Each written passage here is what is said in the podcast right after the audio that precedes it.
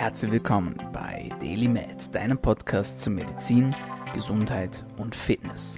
Du bist hier, weil du daran glaubst, dass Gesundheit das Allerwichtigste ist und sich durch deine täglichen Aktionen und Gedanken positiv beeinflussen lässt. Meine Freunde, herzlich willkommen zurück zur Show. Mein Name ist Dominik Klug und dieser Podcast, er soll deine Gesundheit verbessern. Dazu haben wir auf wöchentlicher Frequenz Gesundheitsexpertinnen und Experten bei uns zu Gast, die dir die Informationen direkt ins Wohnzimmer, ins Auto oder von wo du auch immer gerade zuhörst, hineinliefern. Das Beste ist, das Ganze ist gratis, es ist kostenlos. Wir spammen euch nicht zu mit irgendwelchen Werbeprodukten, wir klauen euch nicht wertvolle Lebenszeit. Vor allem nicht am Anfang des Podcasts. Viele machen das so. Die reden zuerst mal 20 Minuten nur über irgendwelche Produkte und dann geht's los. Oder es gibt Werbeunterbrechungen, ja. Und wer mag denn das schon? Also ich persönlich nicht. Und ich denke hier auch nicht. Und deswegen tun wir es auch nicht. So soll es auch weitergehen. Und damit es so weitergehen kann, wünschen wir uns von euch eine Kleinigkeit. Ihr sollt mir nämlich pro Episode, die euch gefällt, einen Freund oder eine Freundin bringen. Also nicht einmal einen Freund oder eine Freundin insgesamt, sondern pro Episode, wo ihr sagt, hey, das war geil, das war witzig, da habe ich was Neues dazu gelernt, da bringt ihr mir bitte einen Freund oder eine Freundin zur Show.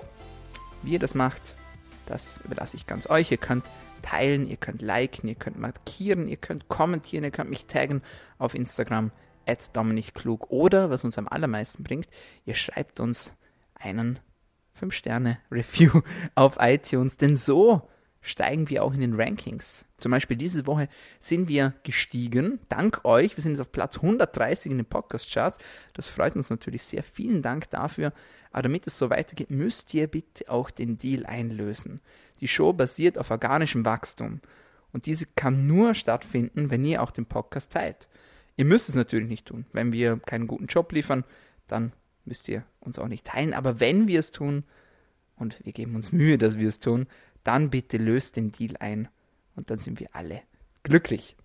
So, meine Lieben, gehen wir rein ins heutige Thema. Ich habe mir lange überlegt, was kann ich euch denn heute an Mehrwert bieten? Und dann bin ich auf etwas gestoßen, das mich sehr begeistert hat.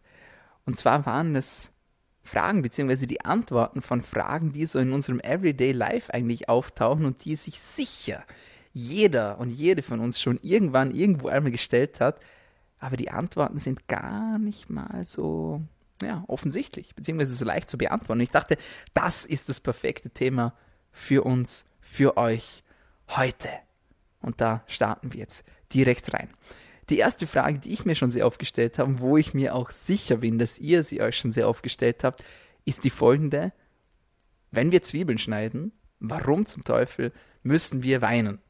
Wir kennen das alle, wir schneiden die Zwiebel auf, ja, die Zwiebeldämpfe gehen uns ins Auge, ins Gesicht und dann geht es auch schon los. Die meisten haben sich da schon richtig coole Techniken überlegt, von Skibrille bis ähm, Vollmaske, Anzug, was auch immer. FFP2-Maske wäre auch noch eine Idee, falls man sie über die Augen kriegt. Aber wir kennen es, es beißt die Nase, es beißen die Augen, es brennt, wir fangen an zu weinen. Aber warum ist das denn so?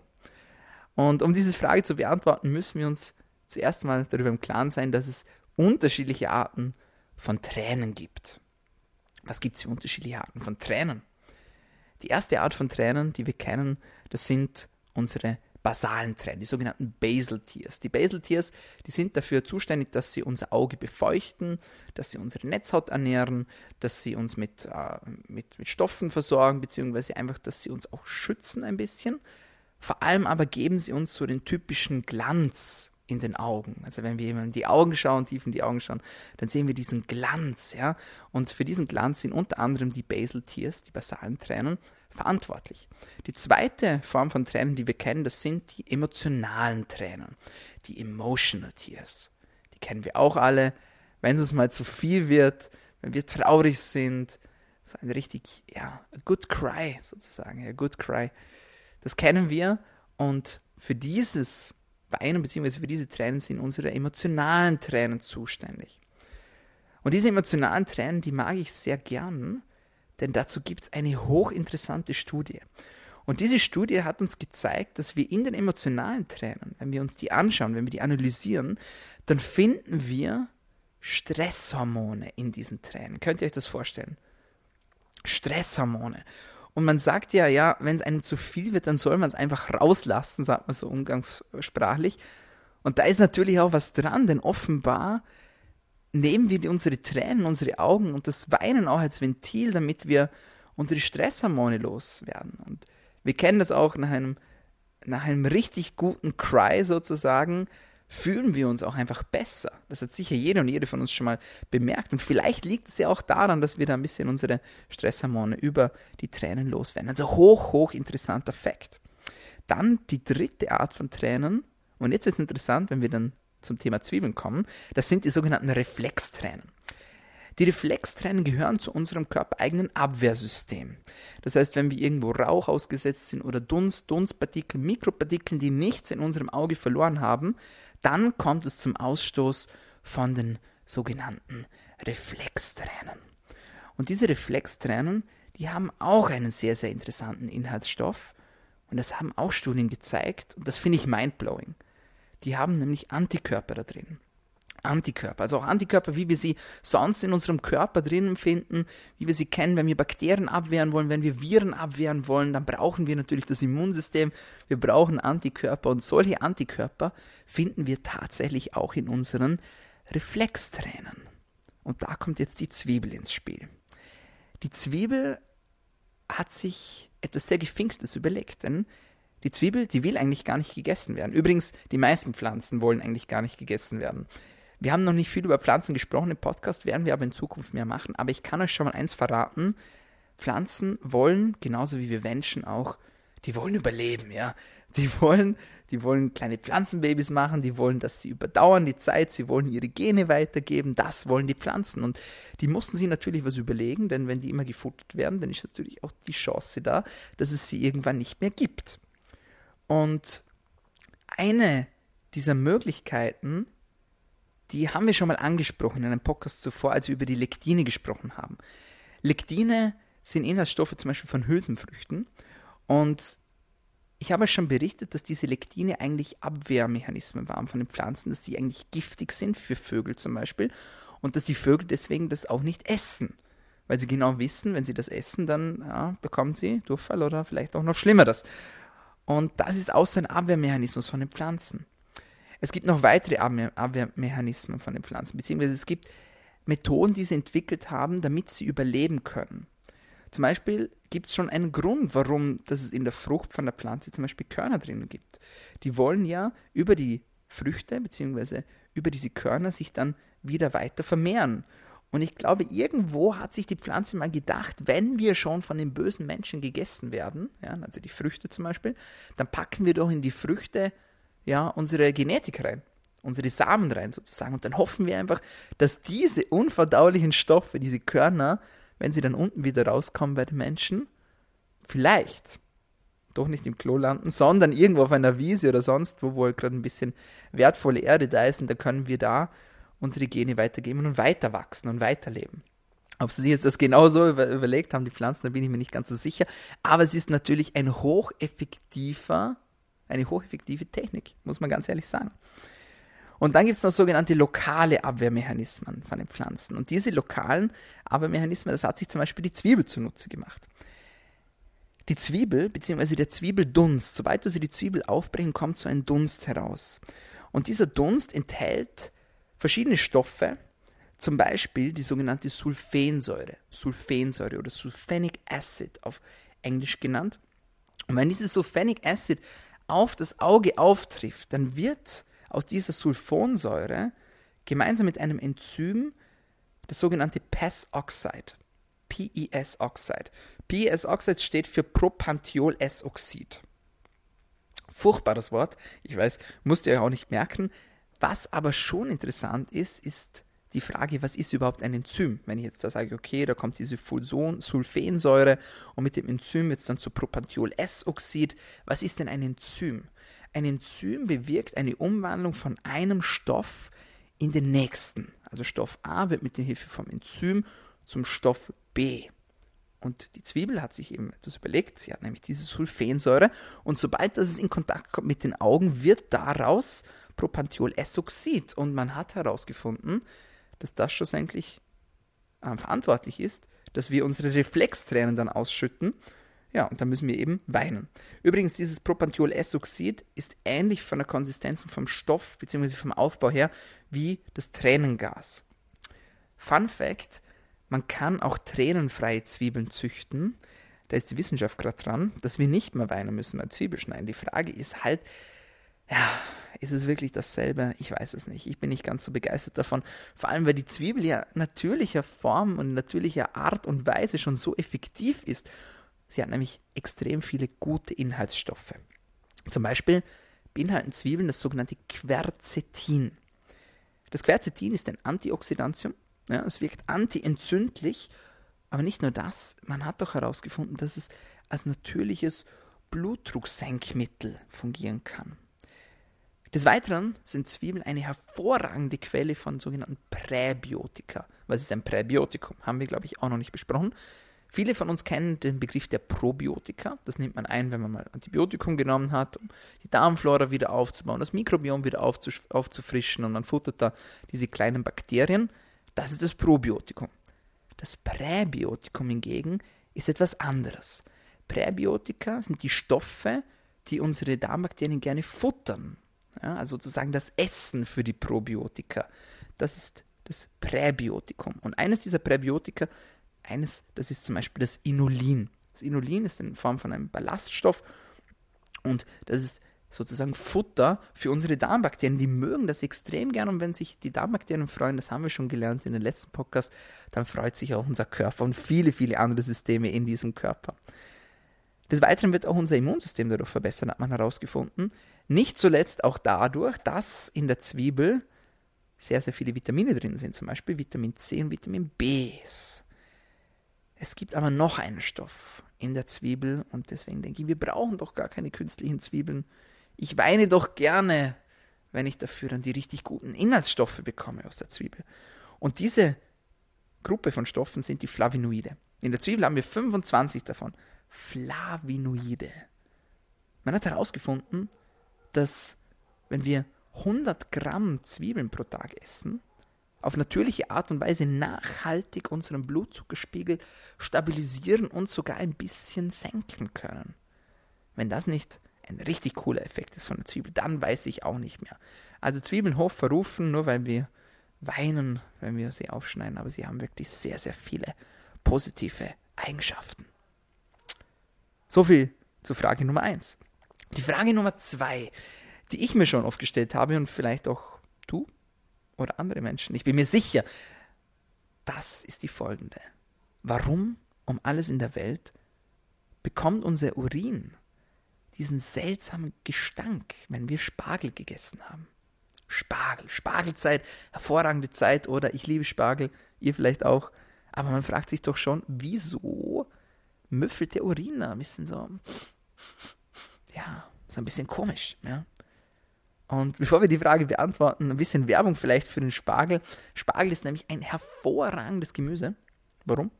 Spargel stimuliert verschiedene Botenstoffe in unserem Körper, also die Inhaltsstoffe.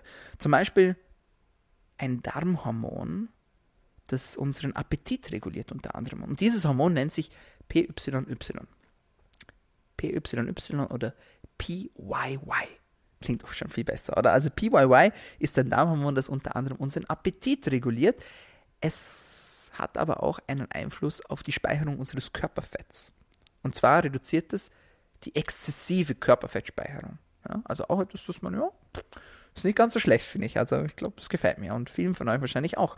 Des Weiteren stimuliert Spargel bzw. Inhaltsstoffe von Spargel die Ausschüttung vom sogenannten GLP1. GLP1 steht für Glucagon-like Peptide, Peptid 1. Glucagon-like Peptid 1.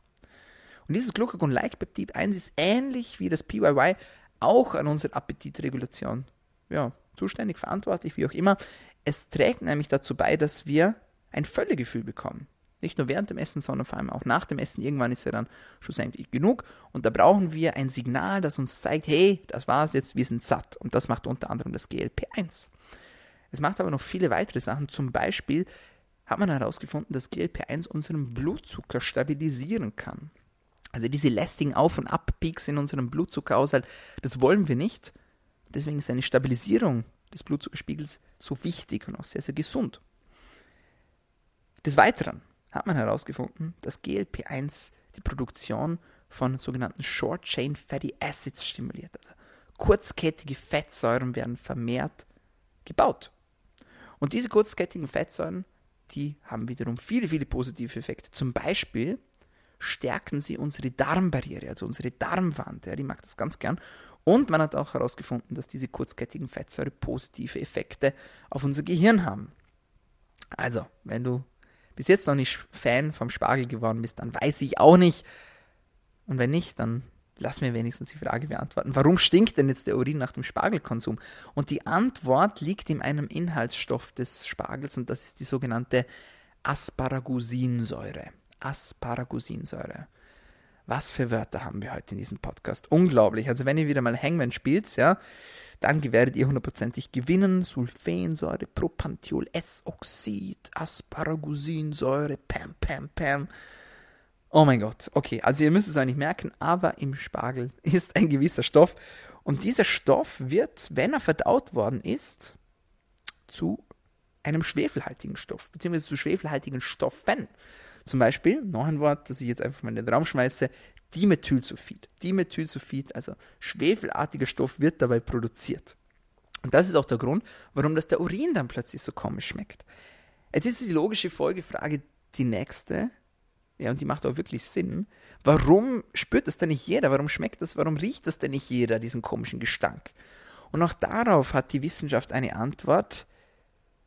40% von den Menschen bemerken diesen Geruch nicht, entweder weil ihnen ein Enzym fehlt, um die entsprechenden Sulfide zu produzieren, also um diese schwefelhaltigen Stoffe zu produzieren. Das ist die eine Möglichkeit. Die andere Möglichkeit ist, weil sie es einfach nicht riechen können. Das heißt, ihnen fehlt ein gewisser Geruchsrezeptor sozusagen in der Nase.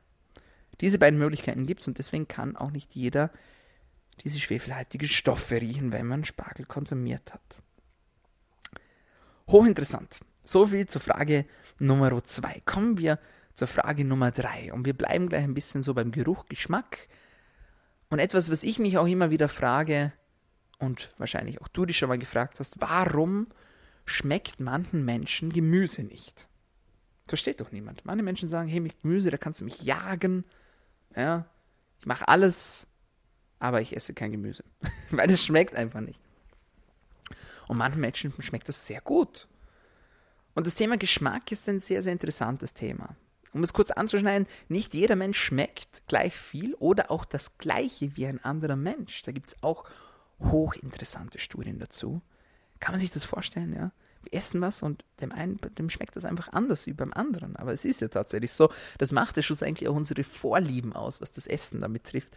Und Gott sei Dank gibt es das, weil sonst wären wir alle gleich. Und das wäre doch langweilig. So.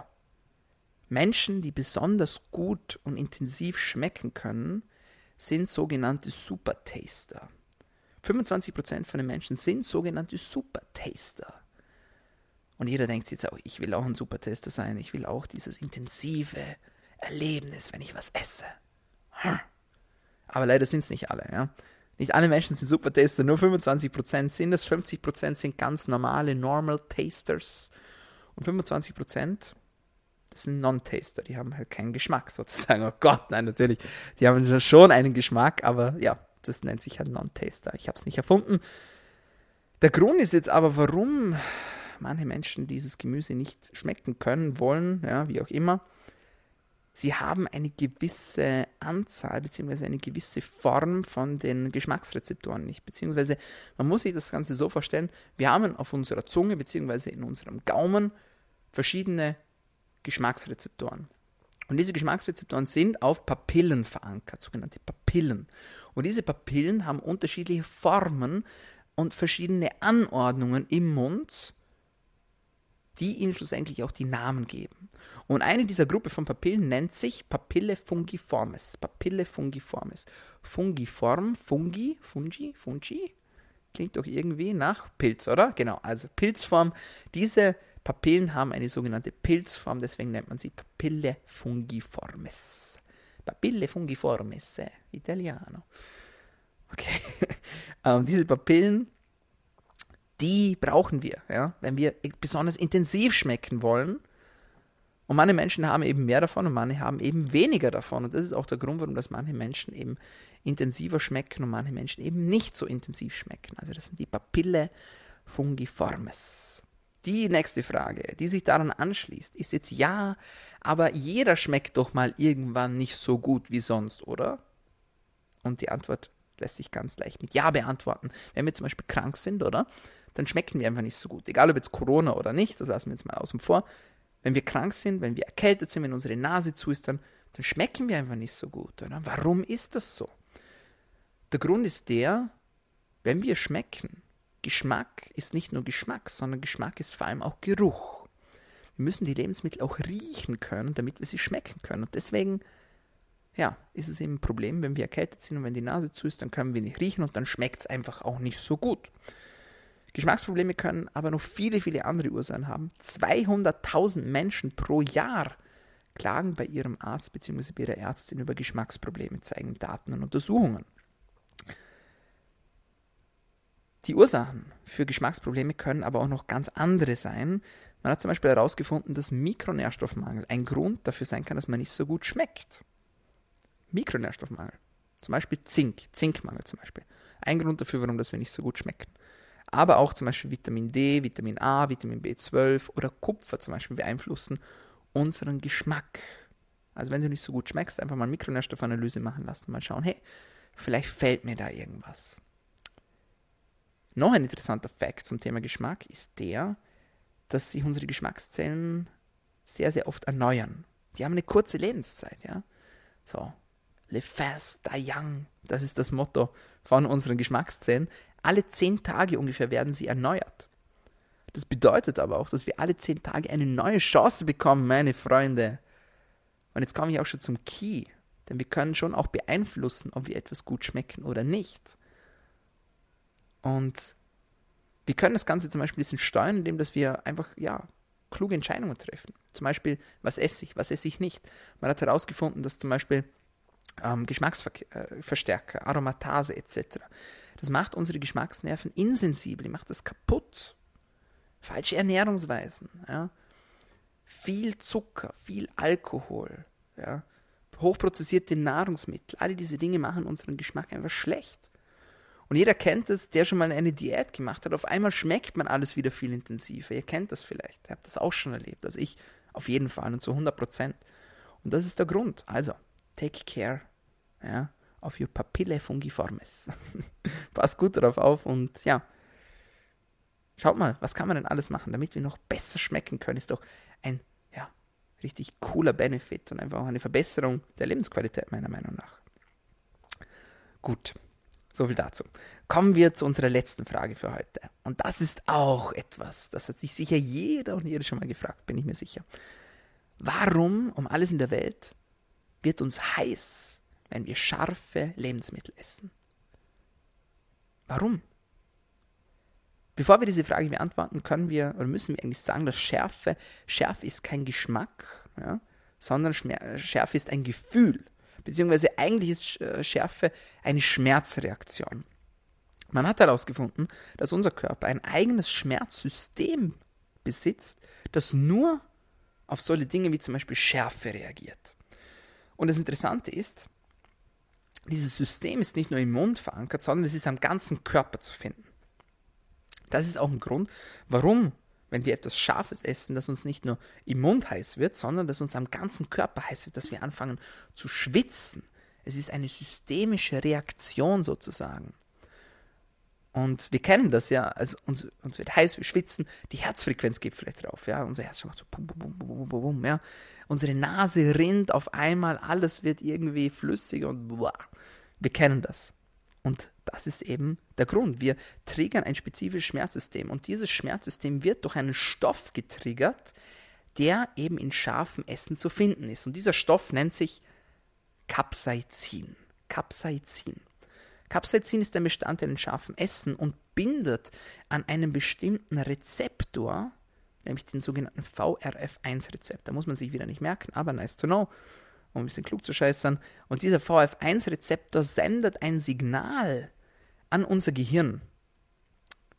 Und unser Gehirn bzw. unser Nervensystem, das ist dann ein bisschen verwirrt, denn immer wenn dieses wenn dieser Rezeptor stimuliert wird, dann bedeutet das Gefahr. Gefahr. Gefahr ist im Anflug. Zum Beispiel äh, wird derselbe Rezeptor zum Beispiel stimuliert, wenn wir ein heißes Getränk trinken, das zu heiß ist. Also wenn wir uns verbrühen sozusagen an der Zunge, dann kennen wir das, das tut weh. Ja? Da wird auch dieser VRF1-Rezeptor stimuliert. Und genauso ist es auch bei der Schärfe. Also Capsaicin bindet an den Rezeptor, wir senden ein Signal an das Gehirn, an unser zentrales Nervensystem, das denkt, oh mein Gott, Gefahr ist da und dann geht es auch schon los. Wir haben, wir erleben Abwehrreaktionen wie, ja, ähnlich wie bei einer Entzündung eigentlich, muss man sagen. Wir schwitzen am ganzen Körper, ja, die Herzfrequenz geht hoch. Alle diese Dinge, die wir jetzt gerade vorher schon besprochen haben, das merken wir dann. Und das ist der Grund. Was hochinteressant ist und vielleicht auch ein bisschen paradox ist, dass wir nach dieser Reaktion, wenn alles vorbei ist, dann werden Glückshormone ausgeschüttet, sogenannte Endorphine. Endorphine. Und Menschen, die gern scharf essen, die kennen das. Es fühlt sich einfach danach gut an.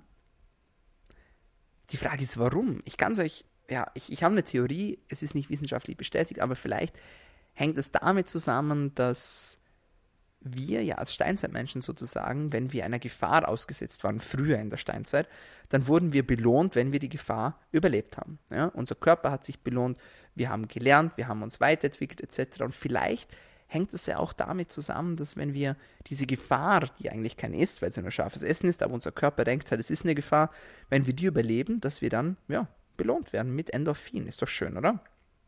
Übrigens, Vögel haben diese Rezeptoren nicht. Ja?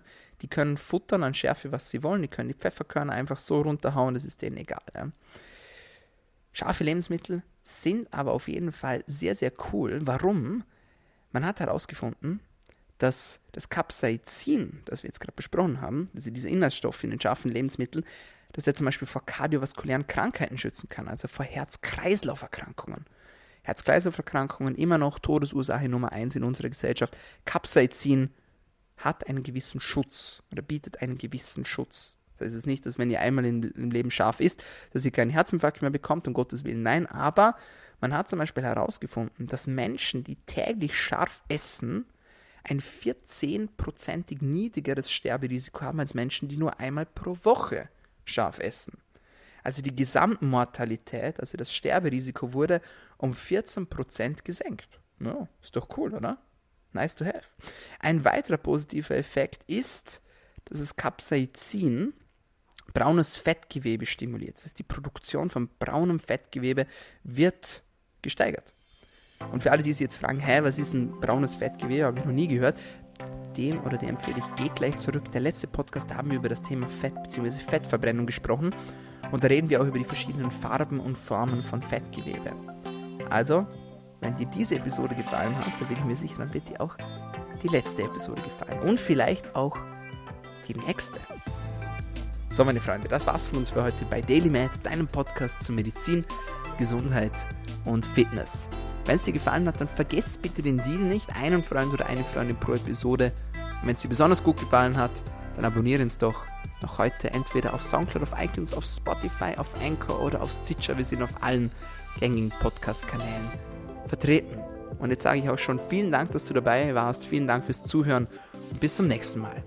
Bleib gesund.